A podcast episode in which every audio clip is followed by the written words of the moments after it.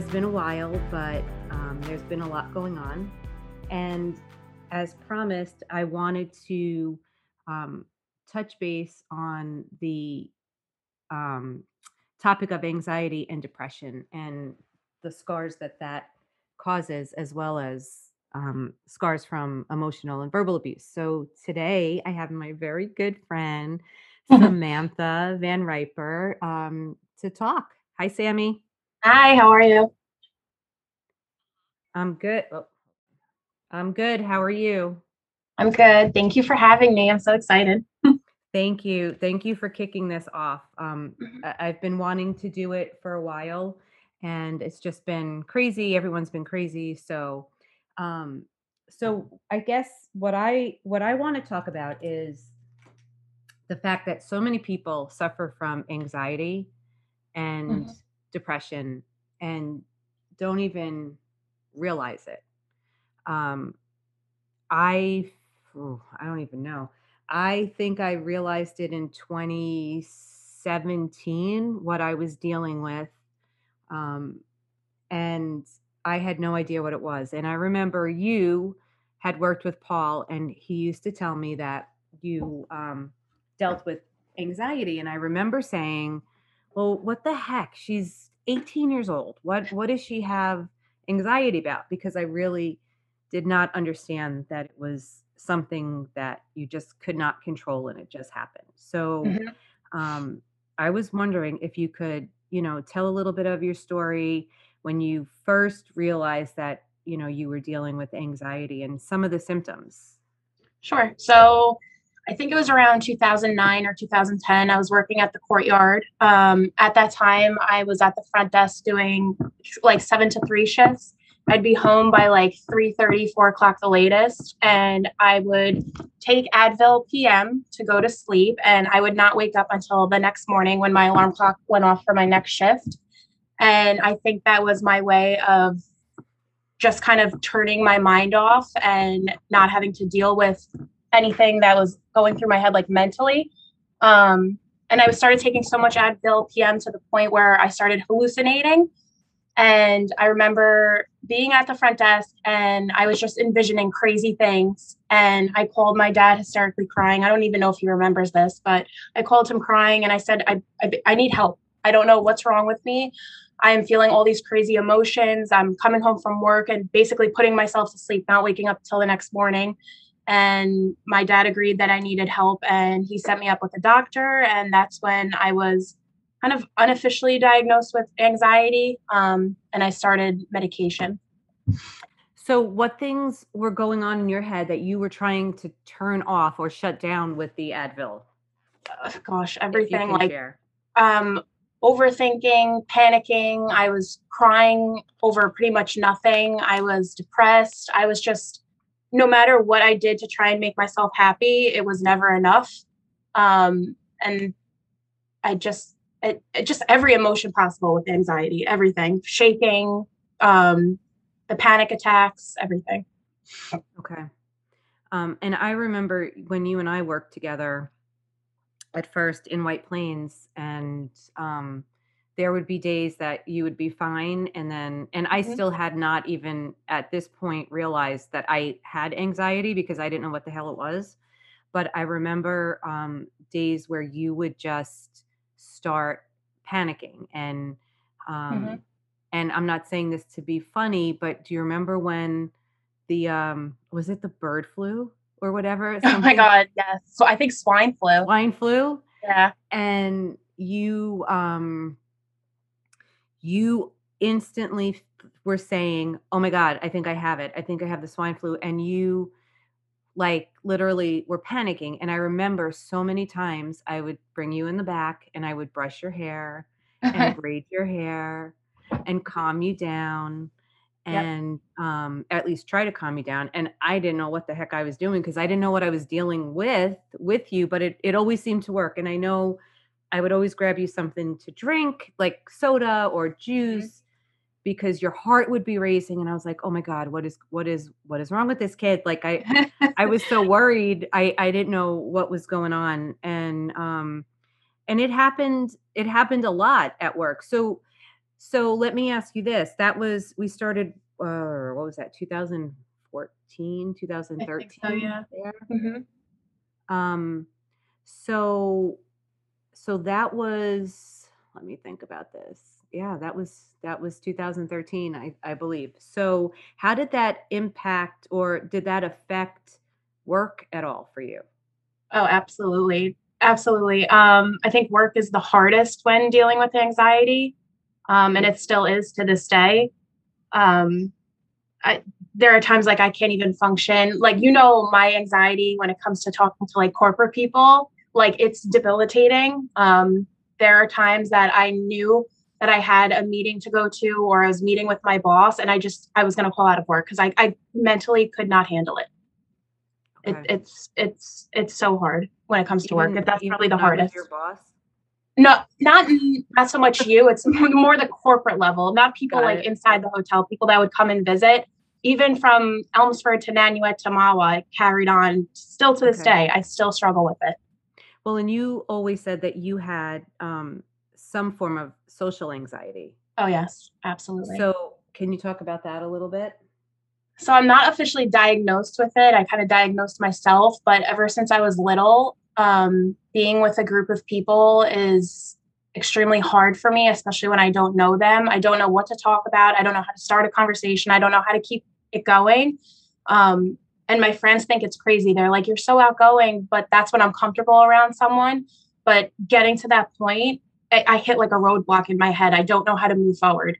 It, it's I, it's hard to explain, but yeah. Okay. Well, even at work, you know, in the hospitality industry, I I used to think you were, pardon the expression, crazy to think that you had social anxiety because you were so great with all of our guests Mhm, and you had no problem being at the front desk and talking to everybody that walked mhm. in the door and then and then you would you would be like I I suffer from social anxiety. I'm like, "What are you talking about? You were just" I like thrived at the front desk, which I don't understand. Like I'm with Mhm. you you're with strangers every day and you have to carry on a conversation and make them feel at home. And I had no issues with that, but like outside of work, like you know, you've taken me to jewelry Mhm. parties and stuff like that. And it is it's so it's probably worse than regular anxiety, Okay. social anxiety. Mhm. Okay. So you when you went to the doctor, you went was it a psychiatrist that your dad So I went to a regular you know, regular doctor. Um, I told her how I was feeling. And I talk about the Advil PM situation because I don't know when my anxiety started. I think that's just when I realized I had a problem and I needed to get help. Um, but yeah, I went to a regular doctor. Uh, she said it was definitely a form of anxiety. She gave me medication. Um, and then she wanted me to speak to a therapist, which I did. But at that time, therapy just was not for me. Um, I only did, I think, one or two sessions, and I, I haven't done therapy since. Now I just go to a psychiatrist. Okay. I tried the therapy session too before because I I avoided going to a psychiatrist. There was this um I guess perception in my head, oh my god, I'm not going to see a psychiatrist. I don't want everyone to think I'm crazy. Mhm. Um but you kind of convinced me to go to find out what was going on. Um and I did try therapy and it was it was okay, but it didn't it didn't stop any of the anxiety that I was having because then I was Mhm. talking about it more Right. and and it was just like always there. It was it Mhm. was crazy. So so what are some of the symptoms that you experience when you are having an anxiety attack or a panic attack? Um, besides the obvious, like crying, Mhm. um, How do you like know when one's coming on? I zone out. And DJ has pointed that out a lot lately. Like we'll be having dinner and if I'm feeling like anxious and thinking about something and like the anxiety starts creeping in, I completely zone out. I'm like look past him or look to the side and I'm just like in a blank stare and he's like snap out of it, snap out of it, come back to reality.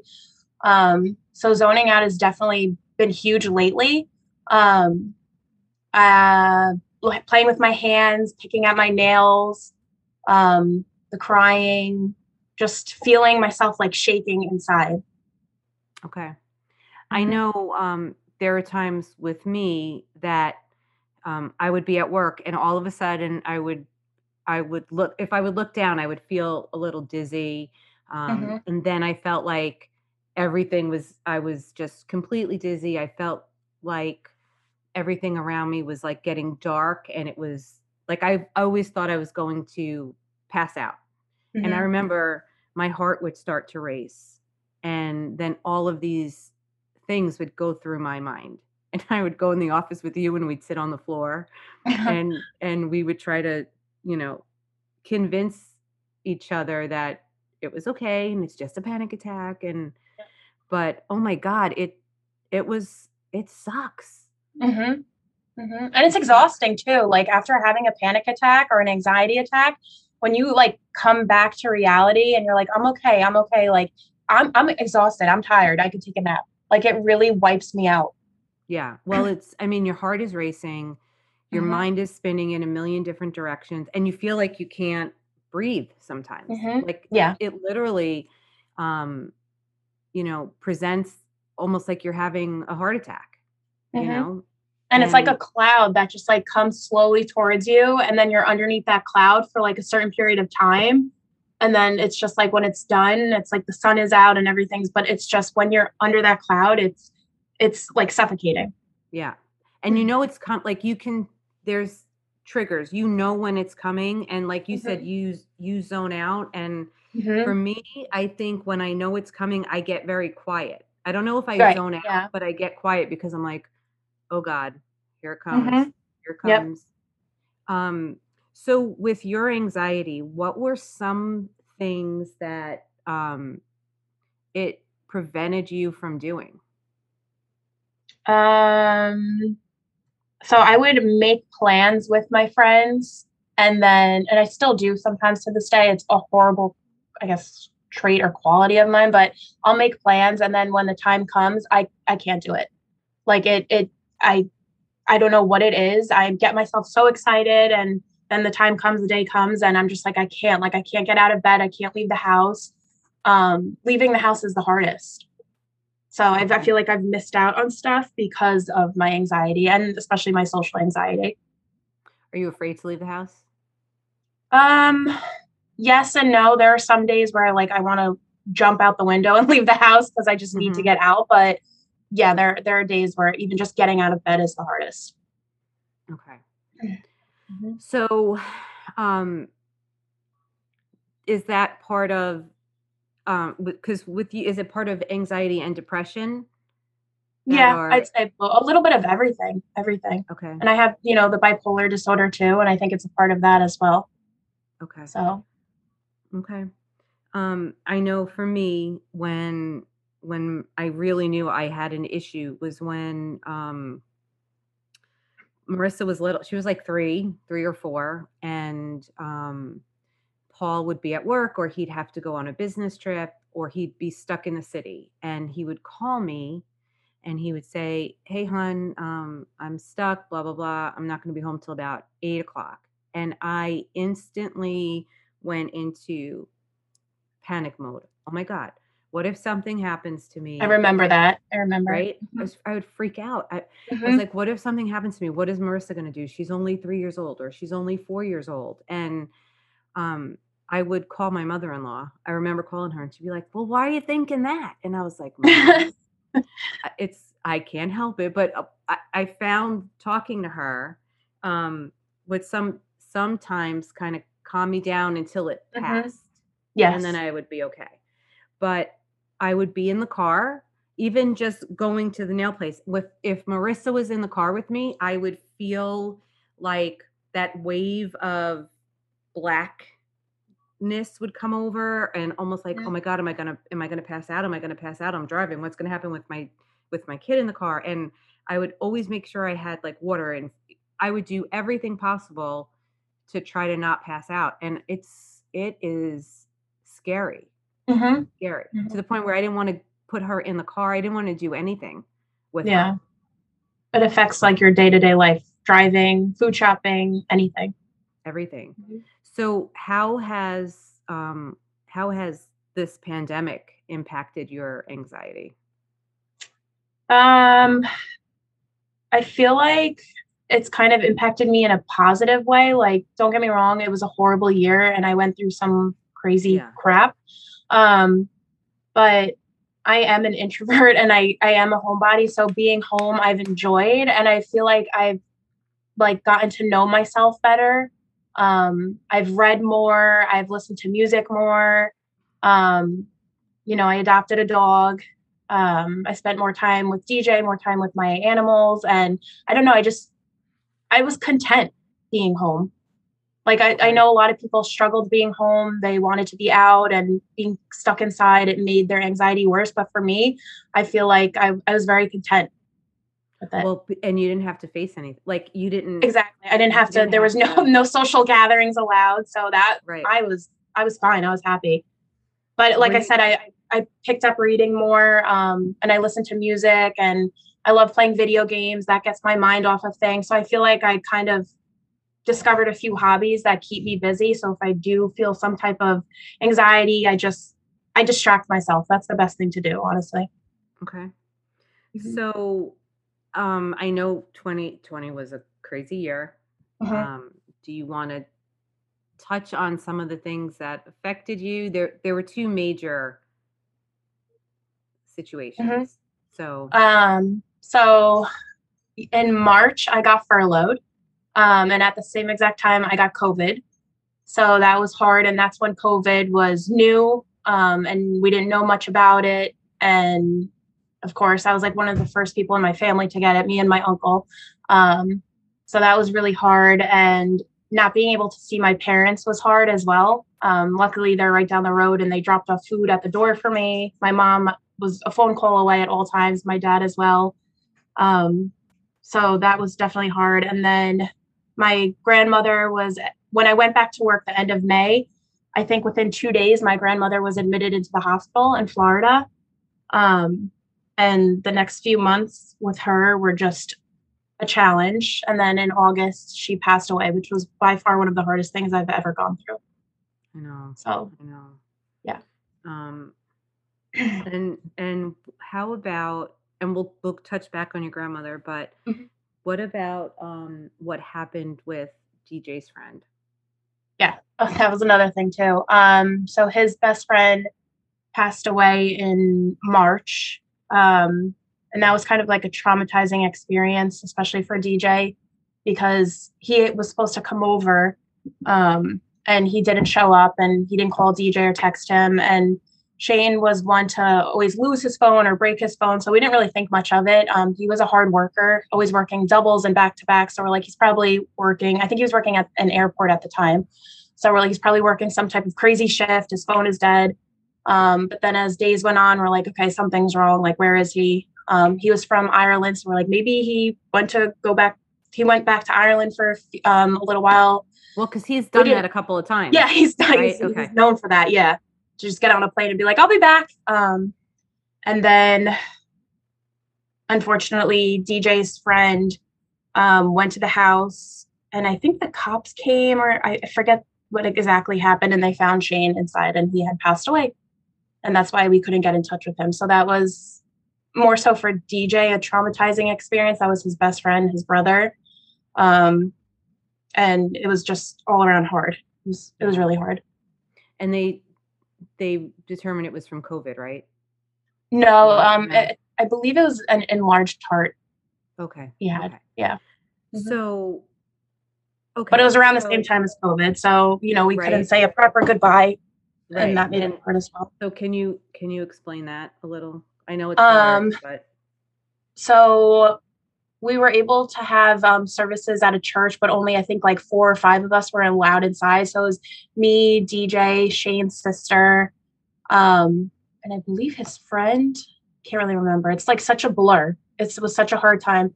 Um, and then we went outside, and more people came because it was outside. Um, and then the hearse came, and he was in a body bag, and that's how we said our goodbyes. And the hearse drove off, and that was the last time.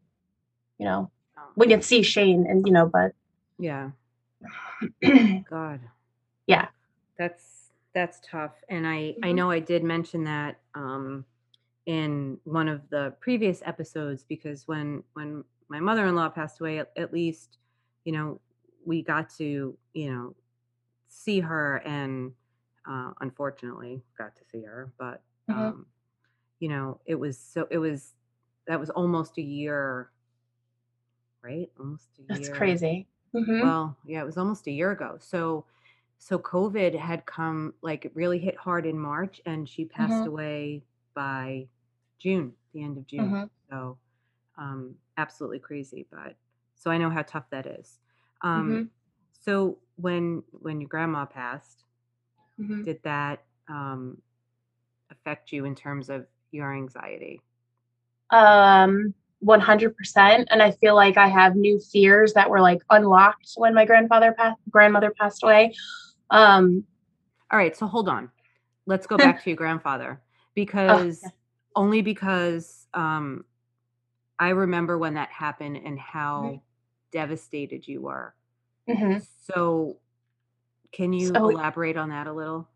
yeah, so he um was in the veterans home. He had gone through hell and back um the past few years before he passed away. He was a double amputee. He had a quadruple heart bypass surgery. He had a brain aneurysm years ago, a stroke. He was paralyzed on one side of his body. Um so at that point he was in the veterans home in Paramus and you know, he was a double amputee and he gosh, it's so hard.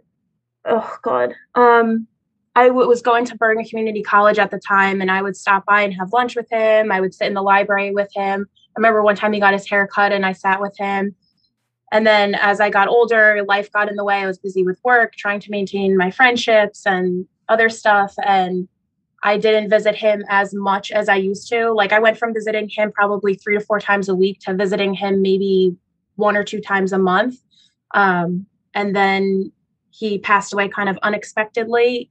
Although after everything he's been through, it kind of was like it was expected, but at the same time not expected. Mhm. Um, and yeah, that was that was really hard for me. And that lasted like that I don't want to say lasted, but you carried that with you for years. guilt, I I can I Yeah. still do. I still do to this day. It's still really hard. And I and I know that that was really difficult, you know, because hmm we used to talk about it all the time. And so then, so now, like you just said, when your grandma passed away, it kind of brought you back to what happened with your grandfather. So let's just touch base a little more on on your grandmother. So she was a snowbird. She went back and forth between um, New Jersey and Florida. And in May, she went down to Florida. And but so the hardest thing was is COVID happened. Her birthday was in March, and I I'm I think that was the last time I saw her was for her birthday because then I ended up getting COVID, and that was the last person that I was going to go near and jeopardize getting sick. Even when I was feeling better, I didn't want to go near her because I didn't want to get her sick because she was older. She had underlying health issues. I didn't want DJ going near her because he's working in healthcare. Um, so she went back to Florida in May. She was hospitalized. Um, and things started like organ. She had issues with some of her organs. I think it was her kidneys. Um, and our whole goal was to get her back to New Jersey, obviously, so that we could see her and be there for her. Um, and my mom and my aunt had gotten an ambulance to basically take her from Florida back to New Jersey. And halfway through, I think in North North Carolina, it was, yeah. um, she was in the ambulance and she had a hard time breathing. So they had to take her to the nearest hospital. And she never made it out alive out of that hospital. She was in there for a while. She was in ICU. Um, and then eventually she went into cardiac arrest and didn't wake up. I'm gonna start crying. I'm sorry. I'm sorry. I Okay. know, I know, I know how hard it is because she passed away um very close to the time my mother-in-law passed away. Yeah. hmm And we were like back and forth with, oh my God, I can't even can't even believe. Um and for me, it was very similar too. We didn't want to, I was working in hotels. Paul's hotel was uh turned into um uh whatever you call it, housing for COVID patients. And Mhm. we didn't want to jeopardize my mother-in-law. We didn't want to put her at risk. And and it sucks because we didn't get to spend the time that we would normally spend with her before she passed. And I think that's one of the hardest things. Um, Mhm. but you said that it unlocked fears that you didn't know about. So what Yeah, so obviously losing her was one of the hardest deaths besides my pop-pop, the hardest that I've been through. Um, and I think it made me realize that I'm gonna go through even harder, um, deaths. You know, my Mhm. parents are my absolute best friends, they're my rocks. Um, and the fact that, like, years hopefully it's years and years and years from now, I'm gonna have to go through this again, and it's gonna be 10 times worse, like, it's it, like it's all I can think about now. Like, Okay. I I it's just it's So how scary. okay, so I'll tell you that Jordan is dealing with the same thing. Mhm. Um, she definitely has been been diagnosed with anxiety, and ever since my mother-in-law passed away, she has fears about me and Paul passing Mhm. away, and Mhm. Marissa does too. So how how are you handling that? Like, how are you getting through that without it consuming everything that you do? Um I don't know if I'm handling it, like, I I think about it and I instantly start crying. Um I I just try not to worry too much about the future and things I can't control. Obviously, it's gonna happen to all of us, it's gonna happen hopefully much later rather than sooner. Um, but I'm just trying to live in the moment. I FaceTime my mom, like, 3 to 4 times a day. She's coming over for dinner tonight. Like, I I visit as much as I can. Um, I try to spend as much time with them as I can and just live in the moment and take each day. I have no control over the future, and I I I need to realize that.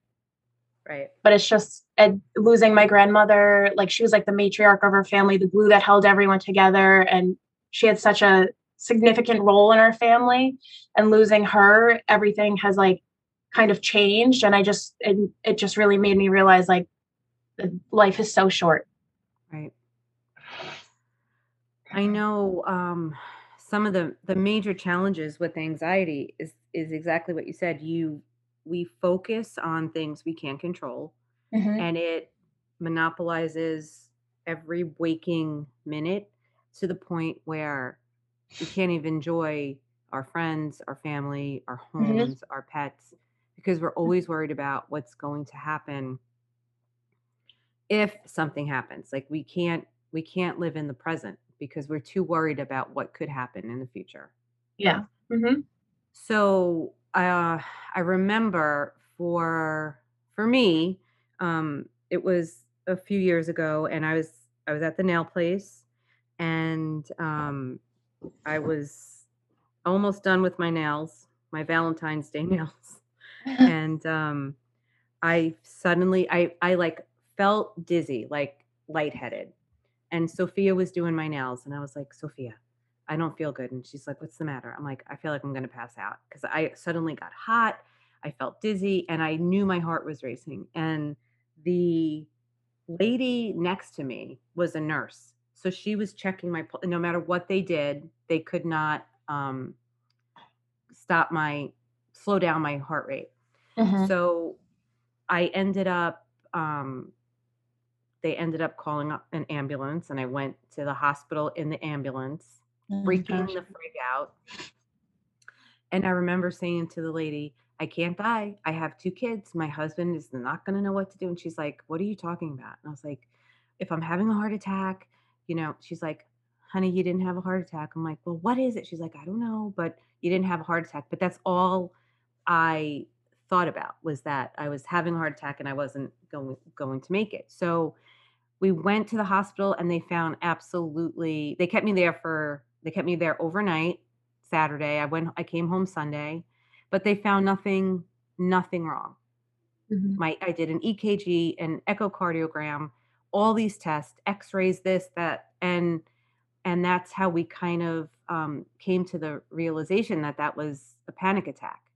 Mhm. But after that happened to me, I was terrified of the next time it would happen. Mhm. And that I think that is what debilitated me.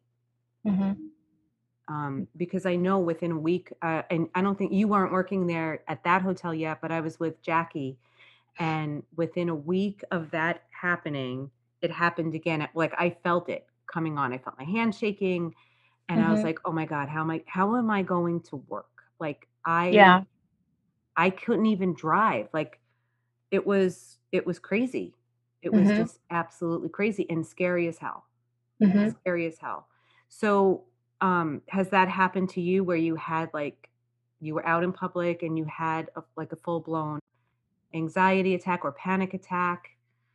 Um, I know you. Uh, I know you had some at work. Yeah, I definitely had some at work, but um, I get anxious like when I go to the grocery store. Like I, I sometimes feel a panic attack coming on, but like I said, distraction for me helps tremendously. I'll I'll put on music, you know, I'll go up and down every single aisle, even if I don't have to, just like keeping myself moving instead of like being like, oh my God, I'm, I feel like coming, I'm having an anxiety attack. Like I just I, I have to keep myself moving. So Can I I you a question? Mhm. In the grocery store, what do you think triggered it? Because whenever I would go to Acme Mhm. in Mahwah, I don't I don't know if I felt like I heard some kind of ringing or something and it instantly triggered it. So was it for something me, in the store? I think it's the crowd, like a crowd of people, like when they're like standing on top of you or standing near you, and like you, I feel like I have no space, and I'm like getting claustrophobic, and I'm I don't really normally get like that. Like in an elevator, I'm fine. Small spaces, I'm fine, but like there's just something about a crowd of people. I, I don't know if I have like a fear of I'm going to be trampled on or something, mm. but it just it's like overwhelming. Like I I almost want to snap and be like, please back up. Like I need my space. But it it it does happen more so in a grocery store than anything. But Isn't out in weird? public, yeah, yeah, it is. I think that's why I use Instacart so much. I got to the Yeah. point where I could not handle the experience of being in the grocery store. Mm-hmm. and um and I didn't even realize it until I stopped going to the grocery store, Yeah. you know, and I was like, oh, well, that's good. You know, maybe hmm that I I I don't know what maybe it was the crowds. Who who the hell knows? I have no freaking idea. Yeah. But I remember with you, you finally we found you found Dr. Taylor. hmm So I don't even remember how the heck you found her, but I'm so glad you found her. How Yeah. So my my mom suffers from anxiety as well. It kind of runs in the family, and Mhm. we had went to like a regular doctor's appointment um, because we both went to a doctor in town here that had retired. So we were trying to find a new doctor. So we went to an appointment, and you know, my mom said she has anxiety. Um, and this doctor had recommended Dr. Taylor. I guess they're in the same network and they work together. Mhm. Um, so I took my mom to her first appointment and I was like, I love her. Like, there's just something about her that she makes you feel so relaxed and at ease. You can really open up to her. And like I said, therapy for me was not, it was just not it. Like, I couldn't open up to people. I didn't even know where to start in therapy. But with her, it's like I, I, I know where to start. I know what to talk about. I know how to explain myself with her. And she just, she like reads into you and she, Mhm. I don't, she makes it easy. Mhm. Um, and then, so how did you? I know if you're okay talking about it. So, how did you first handle when Dr. Taylor got your anxiety? Uh, you know, when she figured out what it was, and what did she recommend? Um, well, I knew I always had it, so like it wasn't as much as of a shock. I just I think I was more happy that someone finally said, "Yes, you have anxiety." Um, that made me Well, feel a little bit you better. know, you know, I'm not okay, crazy. I you're know I'm not not crazy. Yeah. Um, so she, yeah, she told me I had anxiety, and then she also told me I had bipolar, which I kind of had an idea, and even Mhm. my mom had an idea that I had it. I had a lot of the signs.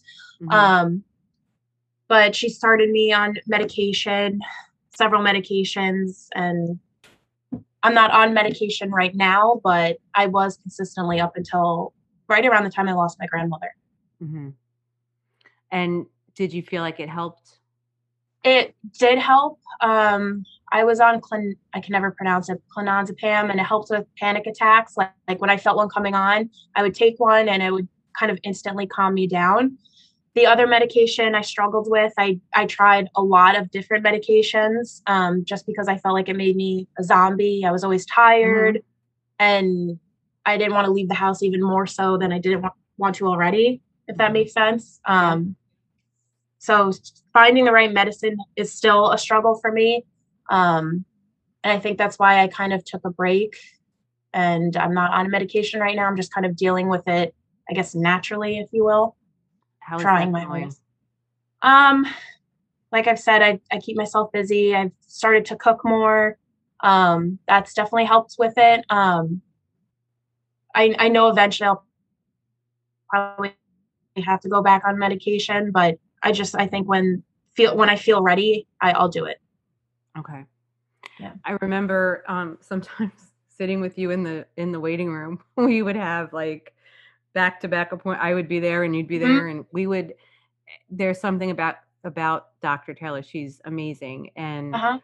um, I think the craziest. I hate to say that word, but was that if if someone really had a hard time, like you could be waiting in that waiting room for three hours because uh-huh. she mm-hmm. was not going to rush anybody out. No, no. Going to make sure that person was okay. So we learned. I learned to bring a lot of work with me. Yeah. um, because there were times that we would be there for hours but she there's something very calming about her. And i remember when we were doing the questionnaire and she was just trying to find out you know what was going on with me. And she's like with everything that's gone on in your life you don't think you have you know that you're suffering from some type of post traumatic stress disorder? And i never thought about it. I mm-hmm. never even gave it um I don't know. I no, I never thought that I I knew I dealt with a lot of crap. Yeah. But um I remember leaving her office and even even though she's not a therapist, talking about those things that we were dealing with just made me feel better. Mm-hmm. Totally. Yep. There was just something about it. And I was like, oh, it was like she validated that there was definitely a challenge and it wasn't my fault and there was nothing I could really do to control it. Mm-hmm. You know, and I miss her. I need to call her. yeah. Um, well, because with everything with COVID, that was hard, and and you know, trying to schedule Zoom calls and mm-hmm. and just stay current, and then I don't know, just. I think that's why I stopped. I kind of stopped because of COVID, and then I lost my grandmother, and I went through like very dark period after I lost her, probably like a month or two of just like straight depression, mm-hmm. um, crying every single day. And I just, I need to get back into like my routine with her. But I definitely recommend her and I recommend seeing a psychiatrist. And that's, you know, that's hard. At first, I was like, I, I don't, I'm not, I don't want to tell people I'm going to see a psychiatrist because mm-hmm. that, um, there's just that stigma that's created around right. it but but you know one of the most important things is your mental health and it and mm-hmm. just because you have anxiety or some other mental health issue doesn't mean there's anything wrong with you but that's how our society has made people feel and it's made them believe that mm-hmm. and it sucks it sucks mm-hmm. and i for me i it's funny because i have no problem saying to people well I love my doctor and she has me on good medication. And people like, oh, you're on medication? Yeah, I'm on medication because mm-hmm. if I wasn't on medication, I'd probably end up divorced because my husband and I fought like crazy because he didn't understand it. I did not have patience with my kids. Mm-hmm. Um, mm-hmm. And the stress of work and everything else. Um, so I I am a little nervous to go off of it did you go off just like cold turkey or did you Yeah, which I don't recommend. Well, obviously you have to get like doctor's approval and talk yeah. to them about it. Um, but I've been honestly that might even be like a thing of anxiety for me. Like I feel like I could self-medicate and when I start to feel better, I'm like I don't need medication anymore. I don't want to put that stuff in my body. Um, but I I would not recommend stopping cold turkey. I would recommend like weaning yourself off of it and maybe starting that route. Um, but if if you need medication to like make yourself feel better, make yourself happy and more productive, then I like there should be nothing wrong with it. And right. it drives me pe- crazy when I hear people say like, "Oh, medication, like you need medication to function." Like, yeah, I do. I really mm-hmm. do. And you unless yeah. you're in our shoes, you don't understand. Like I know DJ, he tries to understand and like he'll be like, "Talk to me about it. How do you feel?" But you do not understand. No matter how hard you try, you do not understand unless you're in our shoes. Right. And I think it's that's the hardest thing. right. Like trying to get somebody to understand where you're coming from. Mm-hmm. Um, because instantly the first reaction is, well, just think about something happy. Right, right. No, it doesn't work. It doesn't no. work. And so many people suffer from anxiety. And mm-hmm. there's so many different forms of anxiety. So, mm-hmm. one thing we really haven't talked about, my dear, is mm-hmm. how you and I both, but you, as soon as we would hear that somebody was sick or somebody had this or somebody had that, we right away started thinking we had. we diagnosed ourselves. Mm-hmm. We diagnosed ourselves.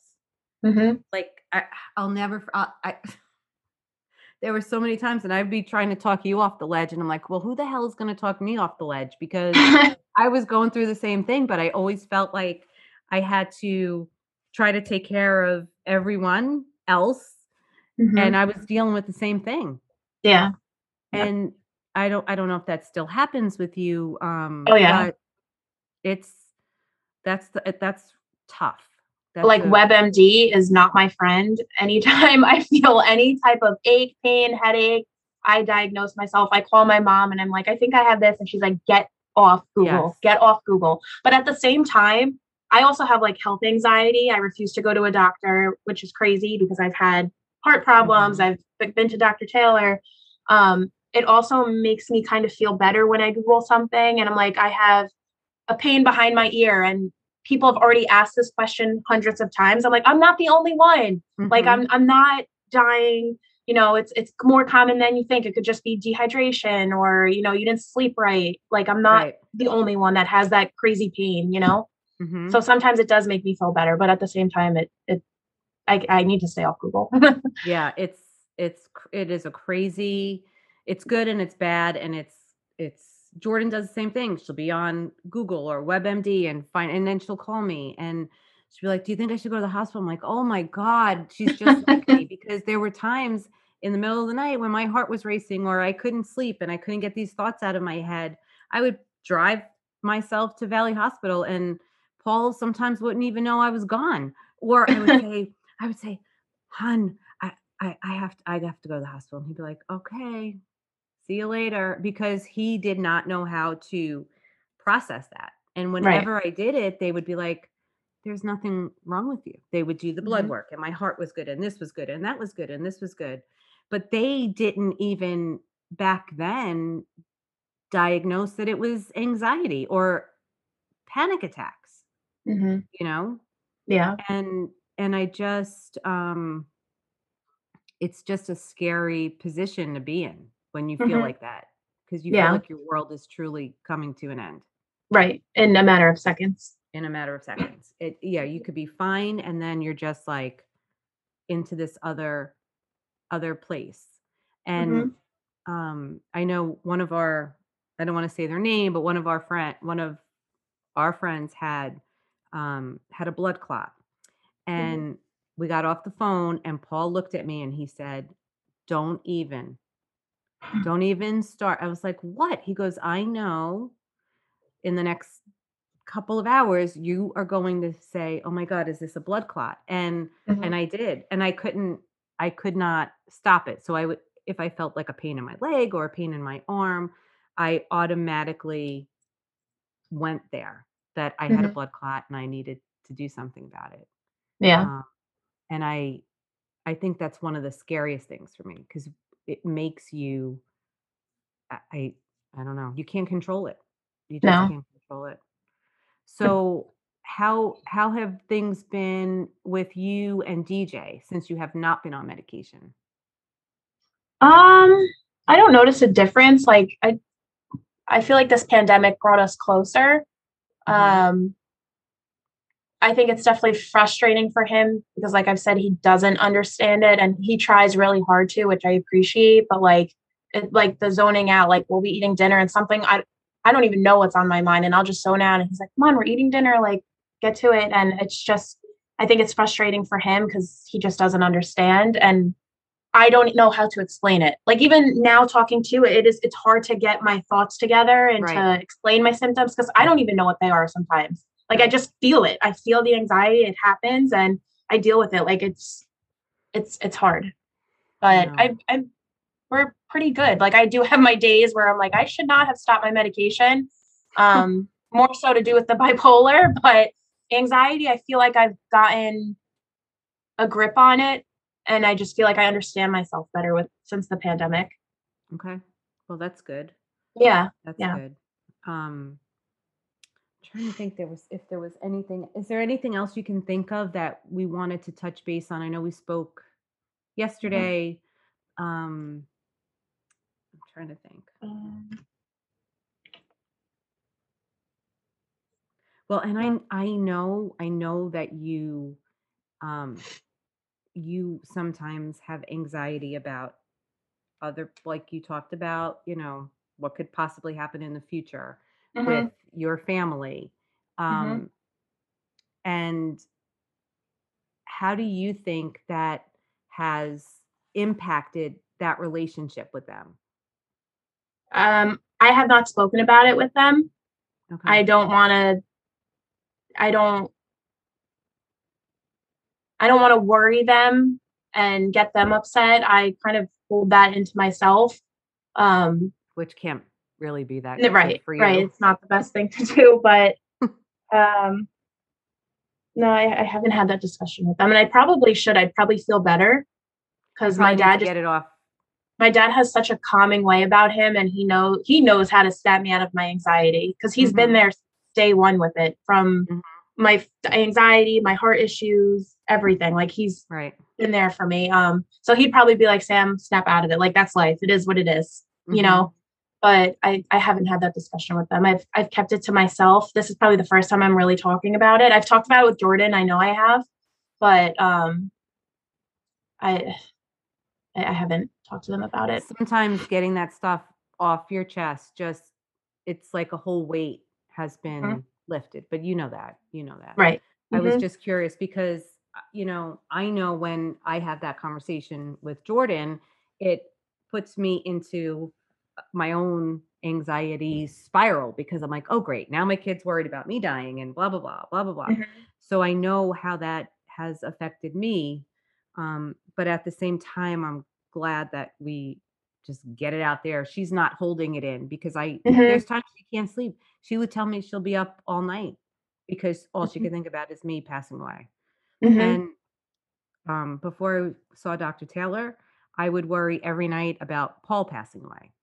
Mhm. Every night I would check I didn't sleep. I would check to make sure he was breathing. I would check to make sure he was okay. If he if I hated his snoring, but my God, I loved snoring because I knew he was breathing. Right.